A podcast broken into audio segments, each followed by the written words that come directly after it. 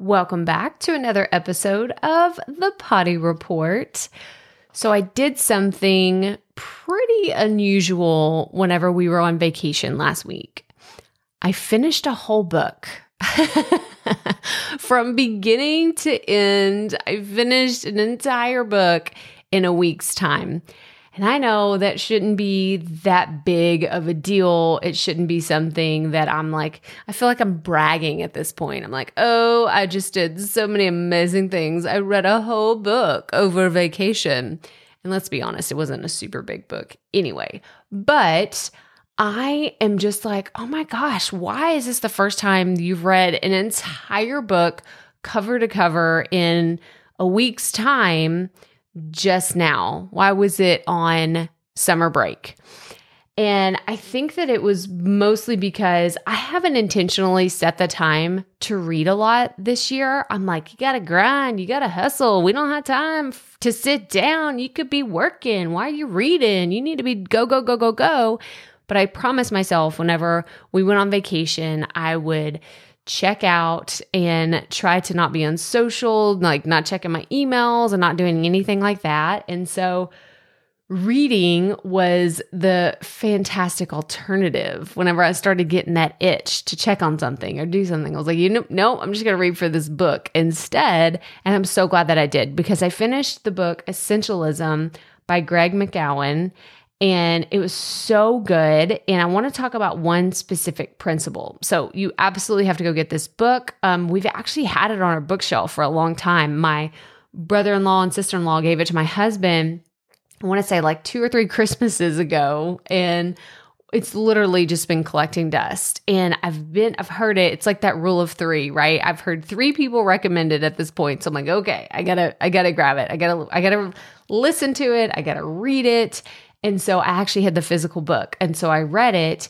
And one of the things that I learned about myself that I needed to be reminded of is knowing when to say no to opportunities.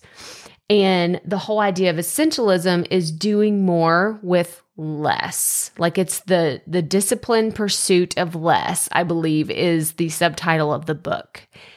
And I am now being bombarded a lot more often by DMs, private messages, emails from people that want to collaborate, people that I don't know, right? These aren't friends, acquaintances, people in this community. It's people I've never heard of that are reaching out to me saying, we love what you do. We want like...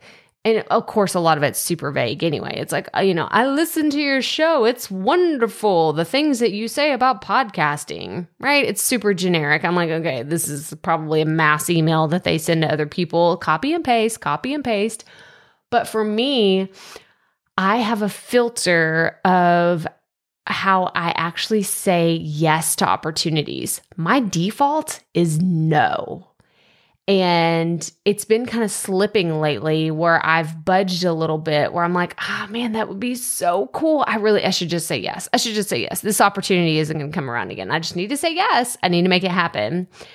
And this book reminded me, your default answer really does need to be no to most opportunities because it's taking you away from the bigger picture, whether it's your business, whether it's your family, whether it is growing and scaling or, you know, figuring out just how to just not have such a mess behind the scenes, right? Like this is me so often. Like I have people, as much as I talk about planning and organizing and all the things, like I'm still super messy behind the scenes. If you did not know this, I need to get my digital life together. I know it's something I've probably told you before, but I'm working on it. Okay. I'm a work in progress, but this is just your gentle reminder that saying no to opportunities can actually free you up to do the things that you are really equipped to do super, super well. So grab the book, grab Essentialism by Greg McKeown. It's really, really good. And I think that